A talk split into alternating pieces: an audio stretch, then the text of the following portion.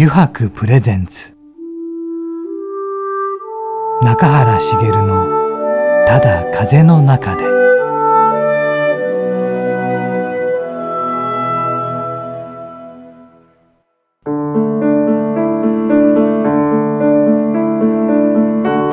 皆さんこんにちは。声優の中原茂です。油白プレゼンツ中原茂のただ風の中で、えー、今週もですね横浜駅から徒歩10分ほどのところにあります油白横浜本店ショールームよりお送りしていきます。いやね実は今のゲストの方といろいろお話をしていてねだいぶ温まりました。はい、ゲストの方は昨夜大変な目にあって命からがら 横浜に来てくれました。というのは嘘ですがはい。さて今週のお客様なんですけどね、えー、株式会社ファンアップ代表の山口恵里さんをお迎えしております。さてねちょっとねどんな話がまた出てくるのか、えー、皆さん今週もですね、えー、番組最後までゆるりとお付き合いください。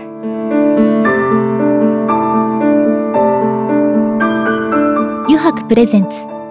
中原茂のただ風の中で。この番組は FM ジャガ、リッスンラジオ、ポッドキャストでお楽しみいただけます。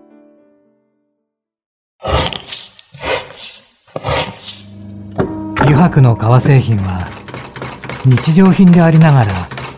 小さなアート作品である。日々の暮らしに彩りを。レザーブランド油白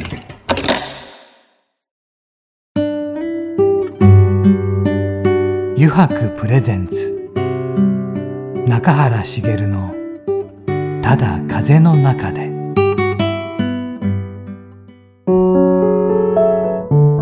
油白プレゼンツ中原茂の「ただ風の中で」さて今週のお客様はですね、えー、株式会社ファンアップ代表の山口恵里さんなんですが中井君、はい、中井君はどうやって知り合ったの？これは友人の開いた食事会っていう感じですかね。ええ、そこでまああの一人挟んでたんでその時、うん、あの話したかったんですけど、うん、話せなくて、うんうん、でその後あの1週間後ぐらいですかね、うん、えどうしてもいろいろ話したいなっていうので連絡して、うん、えそこからお話しして、うん、今日に至るという感じなんですよ。そうなんだね、はい、うん、どうしても話したかったそうなんですよ。作ってるアプリがあまりにもすごすぎて、なるほど。もう鳥肌ものだったんですよ。うんそうだねそのお話もね、えー、今日していただかないといけないね。いただきたいなと、はい、では早速お迎えしましょう株式会社ファンアップ代表の山口恵里さんですこんにちはこんにちは。よろしくお願いします。今日はあの雨の中ありがとうございました。とんでもないです。足元悪いのに。ねありがとうございます。こちらこそ。そうですね。アプリのことなんですが、まずねこの株式会社ファンアップなんですけれどね、どんな会社なのかってご説明いただけますかまずは。はい、えー、株式会社ファンアップはですね、はい、あのまあものづくりかけるデジタルという領域で、はい、あのまあ誰でも簡単に自分の、はい、あのアクセサリーのブランドが、はい、えー、アプリ上で簡単にデザインがまずできて、でそれをあの投稿するとそのまま販売できるような、えー、まあちょっとこうあの今までの、えー、まあ販売するっていう場所はたくさんあるんですけど、はいはい、私たちがやってる領域は作るといったところに特化して、はい、えー、本当にあのみんながこう物を介して、あのまあ、世界中に発信するみたいなところを、はい、支援するようなサービスをやっています。そうですね。先ほどちょっとね山影くんがねやっていて見せていただいたんですけど簡単に本当できちゃうんですね。そうですね。本当にあの、ね、小学生の女の子でも作れるっていうところを基準にアプリは作っているので、はい。まあ、反対側で言うと結構こう50代60代の方まで使っていただけるようなものを作るっていう。あともう今種類が多いんですよね。そうですね。素材の。はい、はい、あのまああのアクセサリーのパーツでいうと今、はい、えー、四千から五千パーツぐらい。うわすごいですね。それを好きなように組み合わせることができると。はい。無限ですよね。そうですね。永遠に皆さん作ってくださってますね。なかなか男性視点とやっぱり違うなと思うんですけど、女性それすごい好きですよね、きっと。そうですね。やっぱ、はい、あとはやっぱあのアプリの中で投稿すると皆さんに評価してもらえるので、はい、なるほど。やっぱそこはあの、はいはいはい、自分でただただ作っているだけじゃなくて、はいはい、まあいろんな人たちが、その自分の作ったものをこう好きで好きだよっていう感じでこうライクしてくれたりとか、はいはい、あとフォローし合ったりだとか。それも楽しいですね。そうですね。やっぱりそこはやっぱ皆さんそれがあるからこそ頑張る。頑張って作ってまた褒めてもらいたいっていうのが、はい、あのあと自分のブランドがこう成長していくみたいなのはそうですね。自分のブランドを作れてしまうっていうのはね、ね、それもその案外難しくなくというかそれがとっかかりやすいですよねとってもね。そうですね。大体やっぱものづくりっていうか自分でブランド持とうとするとまずあの在庫しなきゃいけなかったりとかそこが一番、ね、どこで作ったらいいんだろうかとか、いろんなところであの障害出るんですけど、それを全部クリアしてるっていうのはものすごいなと。一個からできる、ね、からできるっていうところがそれがすごいですよね。で今はそのようなものを作られていますが。その始まりというかですねそうですねファッション業界を目指したわけですよね最初は。はいそうですね。もともと私、はい、あのこうファッション業界アパレルの業界で、はいはい、あのいろいろ勉強したいなと思っていて、はい、まあ、服がすごい好きだったのではいはい、でやっぱりファッションのこともっと勉強したいしっていうので、はい、あのまあ、文化服装学院っていう東京にある、はい、えー、専門学校に、あの進学するんですけど、その時は本当にこうあのまあそのものあの販売されている、まあ、アパレルのものが、まあ、どんなふうに売られてるんだっけとかあとやっぱ結構私ブランドものがすごい好きだったりもするので、はいはい、その海外のブランドがなんでこの値段なのか。例えば、まあ、あのハイブランドのものって値段高いじゃないですか。でこの金額がどんなふうに構成されてるんだっけっていうのは結構気になったんですよね。なんで私たちはじゃあそれを価値だと思ってすごい高い金額を払うんだっけっていうでそこがあの裏側をすごい知りたくてあの、まあ、そこの学校に専門的な学校に入ったっていうのが、はい、まずきっかけです、ね。はいはいえー、でじゃあさっきの疑問は少しは解消していきましたがそのハイブランド。そうですね。あのでもややはり、はい、あのなかなか、はい、そのハイブランドの裏側を教えてくれるってことは学校ではなくて、うん、確かにそうですよね。でやっぱりその思いがこうふつふつと、いやでもすごい知りたいなっていうのをすごい私自身感じて。で、ね、あのまあこで学べないんだったらもう直接見に行こうっていう、はい、まあ全部見に行こうっていう。直接見に行こうっていうことがこのもしかしてあれですか？そうですね。まさにそこで本当にまあじゃあ世界一周かなって。そうかアメリカだけではなくヨーロッパだけではなく。ヨーロッパではなくやっぱそれぞれの国が持ってる、うん、その価値観というか、はい、ものの価値みたいなのを、こう一気に見た方が、その自分の中でこう定義できるんじゃないかなと思って。もちろん逆に日本のその価値もあって。でもやっぱりその時は本当に海外のものがもうキラキラ見えていて、なるほどやっぱりブランドすごいなっていう、ね、ああの世界をちょっと見たいっていうのもあったので、はい、まあ、その代わりやっぱりこう全部見たいなっていう感じでしたね。素人考えだと例えば関税が高いからかとかブランドはそのブランドの名前がドンとあるからそういうブランドの料金が加算されてるのかとかそのぐらいしかわからないんですけどでも行きました。世界まずどこに行ったんですか？最初まずは本当にあの、はい、まあ、バックパックリュックの中に、はい、とにかく本をたくさん入れて本？なんかいろんな種類の本をたくさん入れて、はいはい、ほとんどもう服とか入ってなくて、であとあの当時ってまだガラケーの時代、本当にパカッて開く携帯、はいはい、であの日本独特の、あの携帯しかなかったので、はいはいはい、最初一番最初ロスの空港に着いたんです、はいはいはい、でそこからもうあの地球の歩き方の西海岸という本を一つ、これしか情報がないっていう状態でもう宿も何も決めずにスタートしました。えー、すごいな。言葉はどうだったんですか？言葉はもう本当にその行く半年ぐらい前からあの英会話スクールに通っていて、はい、そこで学んだだけです。すごいな。俺あのいつも思うんですけど、そうやって海外出る方って喋れなくても出ますよね。うん、例えばそのヨーロッパイタリアに行きました。イタリア語？喋れません。どうしたんですか？いや身振り手振りでみたいな。そうなんですよ。もう思いがあればって思いましたそうその上上学あの話せるようになるまでの期間を考えたらもう行っちゃった方がって感じですよね。そうだね、うん、そうですね。なんかもうそんな思いなかったですね。とにかくもう行ってみて何が起きても大丈夫みたいな。ま、とにかくやるみたいな。アメリカに行きました？最初どこに行ったんですか？その最初は本当にあのあのもともと高校の時に一回、はい、あのまあショート留学みたいなのをしていて、はいうん、その時に、はい、あのカリフォルニアのサンディエゴっていうところに行ったんですね。であの2か月ぐらいだったんですけど、そこの2か月が強烈にやっぱすごく楽しかった思い出があって、でまあの絶対次行く時はまずそこに行こうって思ってたんですね。っていうのがまずあったので、はい、まずロスに着いてから、はい、サンディエゴに向かおうみたいな感じでしたね。なるほど。そうです、ね、向かおうと向かおうっていうもう本当にそれそれだけとりあえず思って、はい、でそこからまああの電車に乗って。サンディエゴに着いてみたいな そこから始まります。なので本当にまずはカリフォルニアをまずアメリカを見たいみたいなのがあったので、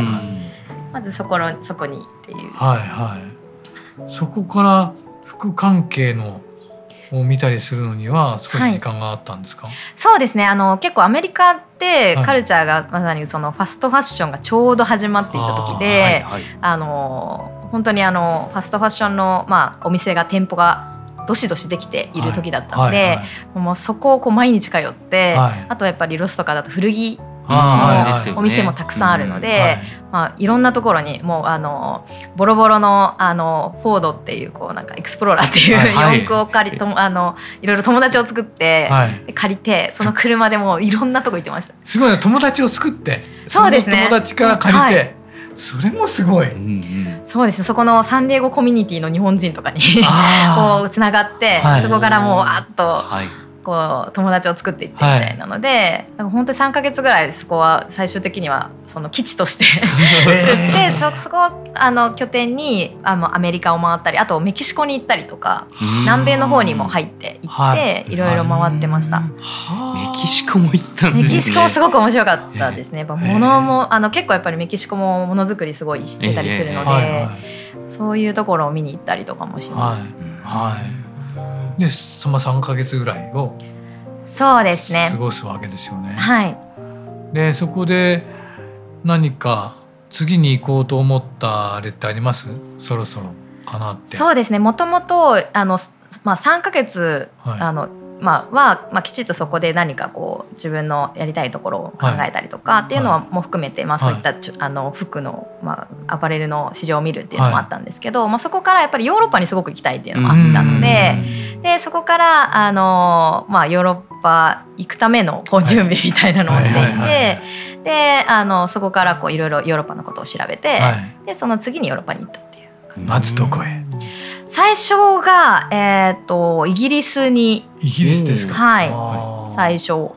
あの降り立ったんですけど、はいはい、そこにあの結構当時あのワーキングホリデーっていうのがすごい盛んで、はいはいはい、私の友人が結構各各地に はいはい、あのちょうどワワーホリで行っていたのではい、でそれで、えー、まずはその友達がいる、はい、あのロンドンに行こうっていうので、はい、あの降り立ったっていう感じですね。はい、あでも面白かったですね。やっぱ物価がもう全然違うので、当時本当に1 1ポンド240円とかで、はい、もう多分今もう。今でも私が見たのが一番高い時期なんでとにかくあのスーパーであのまああのクスクスっていうなんか、はい、安いやつを買ったりとかして必死になんか生き延びなければいけないっていうのがもうあのイギリスはそんな感じです。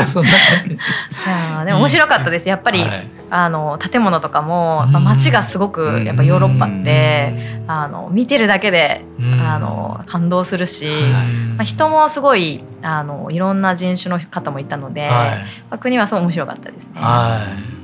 い。イギリスのファッションはどうでした？ファッションはやっぱあの独特というか、はい、もちろんスタンダードなんですけど、はい、あの結構やっぱそれイギリスのカルチャーって、やっぱり日本人とは全然違う尖ったカルチャーがあるというか、うん、こうあの例えばパンクの文化だったりとか、はい、やっぱこう本当にあの歴史があるので。こうライトにやってるんじゃなくて本当に、あのガチで深いカルチャーを持ってファッションやってる方がやっぱイギリスとかは多かったですね。そこからヨーロッパも23か月ぐらい回ってましたね。国がめちゃめちゃたくさんあるので、それこそイタリアとかはすごく面白くて、イタリアはもうまさにブランドの工場とかも、あのあるのでそこまで見に行って、あの革工場とかも、もう辿っていって、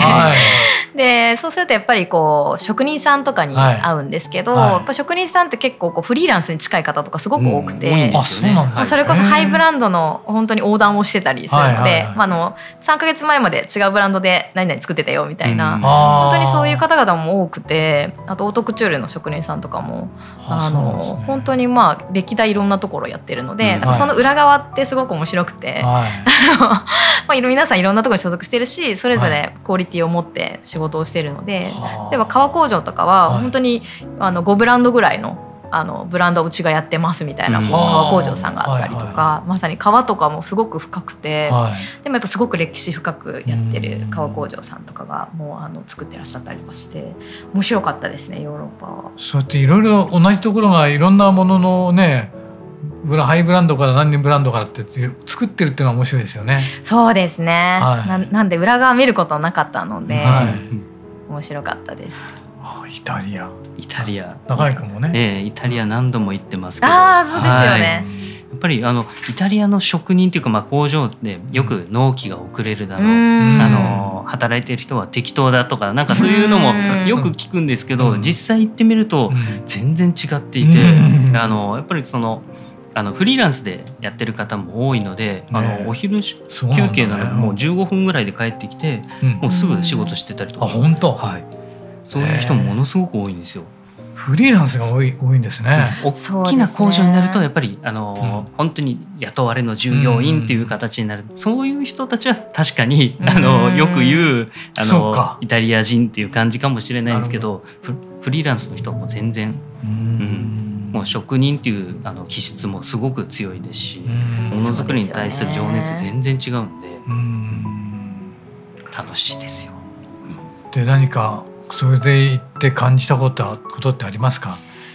やっぱりあの歴史の深さって本当になんか国に国自体がなんか皆さんが誇りを持ってるんですよね。ヨーロッパってやっぱその自分たちの国がすごくあのすごいいいストーリーの中で作られてきた歴史があるので、うん、結構ブランドも同じで、うん、やっぱりあのあそこまでこう私たちがこうすごいものだって、うん、あの感覚的に感じてしまうものってやっぱ歴史があるから、まあ、それって今からポッと塗り替え塗り替えてどうこうできるわけじゃないので、ね、やっぱりその国自体がやっぱりブランドとしてみんな、はい、あのこの国についてって皆さん自分の国のこといくらでも話せるんですよ。愛国心が全然、ね、愛国心の深さがやっぱ日本人ってあんまり別に日本が好きでって好きだけどなんかそこまでこう愛を持って日本のことっていうのもよりも、まあ、やっぱりみんなあの居心地が良くているっていう感じではあるんですけど、やっぱ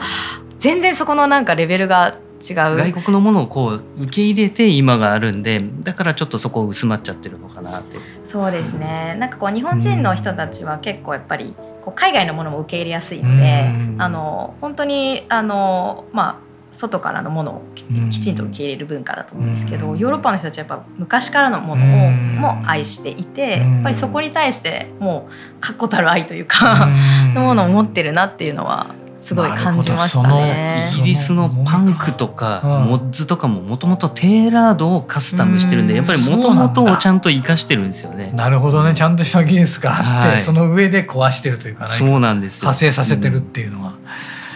そこら辺がやっぱり違いましたかね。そうですね感じましたねやっぱヨーロッパの歴史を、の深さを感じました。わかりました。ありがとうございました。なんか世界一周もちょっとね、うん、まだ一周までままだ半周ぐらいしかしてないかなというところですけどね。でもちょっとね時間が来てしまいました。またこれはね次週もぜひお話を伺いたいのでもちろんお願いします。それとこの後なんですがね、9時やろうぜというコーナーがありまして、続けて よろしくお願いいたします。ありがとうございます。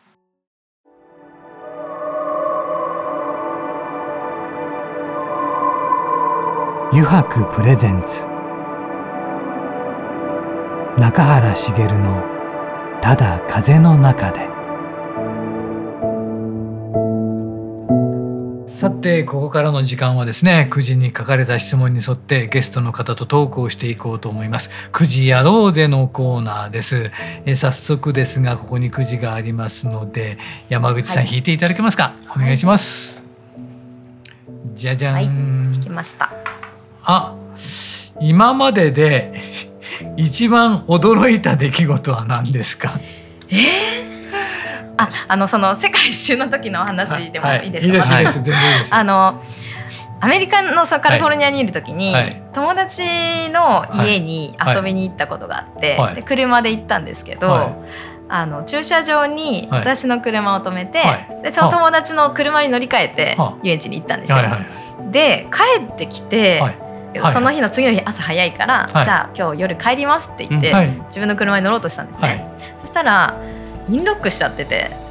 鍵が中に。開けられないってなったんですよ。ね。でどうにかこれできないかっていうので やってんですけどでなんかアメリカって結構みんなこう、あのこのドアのところに、はい、差し込むやつをみんな持ってて、はい、それでガッて開けられるんですよ鍵が。でそれをなんかその留学生が他の人がやってたのを見て、はい、あできるかも ってなって。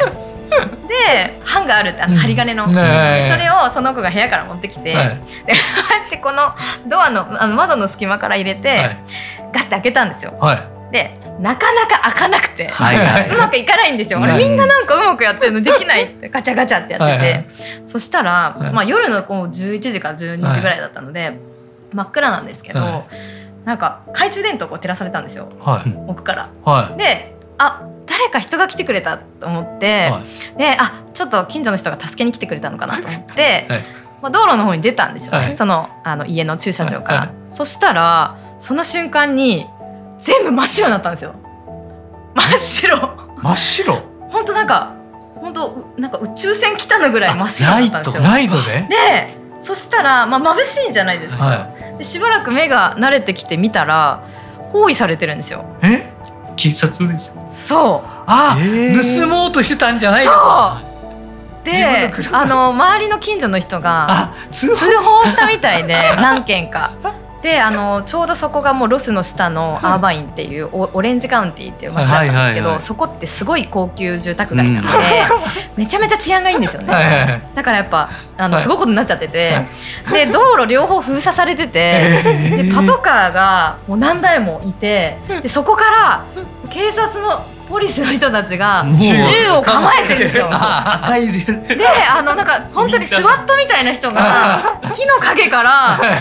いるんですよいっぱい人が。すごいでその瞬間にこう目が慣れたと思ったら。はい本当にすごい近い位置にヘリコプターが上からこうやって照らしてるんですよ。パラパラパラパラって あの24みたいな。でその瞬間に「伏せろ!」みたいなこと言われて、もう意味がわからないまま道路に四つん這いになって でもあれはちょっとさすがにそれはすごい経験。あるって思って、でも本当にその四つん這いになりながら、隣にちょっと遠くのところに友達も四つん這いになって、はい、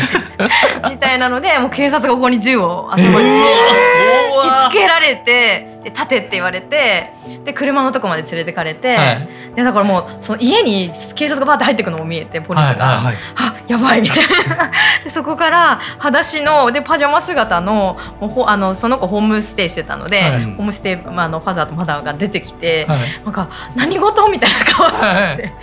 でもそこであのこの子たちはうちの預かってる子たちですっていうのを言った瞬間に、もうそのすごい包囲体制が一瞬にしてバーっていなくなって。物が散るように消えてたんですね。その後尋問するとかなく何もなく。まあパスポートとかを一応確認して。本当にそれで一瞬にしてまた静かな夜に戻ったんですけど。えでもでも気づかないってすごいですよね。そう。やっててそう包囲されるまで気づかない、えー、だから集中してたのかやっぱり本当に日本とはやっぱ違う世界なんだっていうのをそれだけやっぱポリスの警戒態勢がすごい。本当に驚きました。あれはもういやそれ以上のないと思います人生でちょっとこれ以上のことはないかなぐらいにそんなことをすごい体験をしないです。もうあの昨夜の話なんて全然ですね。それに比べたらね。それに比べたらもうへでもないってすごい。じゃあもう一個もう一枚お願いします。いやすごいな何ですかこれ？日本じゃありえない。あ中垣ちゃん中垣チャンス来たここで。はい中居君が好きな質問えー、そんな何話してももうかすむかすむ。どうしよう。ね今の話の後ね。今の話の後って何も ちょっと何もないぞ。ちょっとこれ困ったんですけど。ハードルを上げてしまった、うん、じゃあ、うん、えー、山口さんあの、うん、容姿も綺麗なんで、うん、今までもいろんな経験があると思うんで。すけど、えー、そっちしかないと。もうそれ上回るのそこしかないと。今までのあのその海外を、あもう世界一周してる中でわこの人素敵だなって、えー、出会い。いやでも私本当にあの1年ぐらい一周、まあ、世界一周してたんですけど、うん、1回もそういう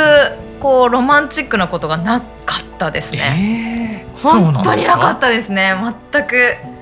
あのイタリアで、はい、あの本当にあのおじいちゃんにすごいナンパされる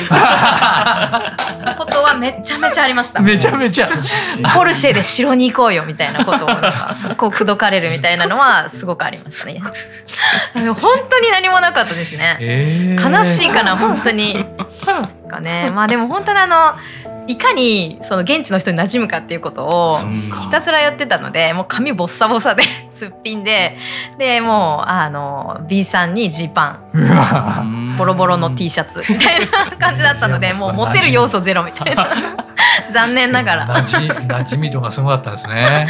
そうですね。あありがとうございました。すいませんちょっと面白いネタがなかったとんでもないです。次週もですねこの続きをちょっといろいろ聞きたいと思います。ね。はい、お仕事の話にも触れないといけないのでね。ね。またぜひ次週もよろしくお願いいたします。はい、ありがとうございました。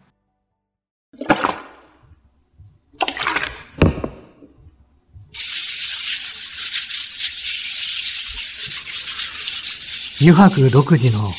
手染めのグラデーションは川に新たな命を吹き込む。色とりどりの空の情景。青く深い海。誰もが感動するあの一瞬を閉じ込める。レザーブランド油白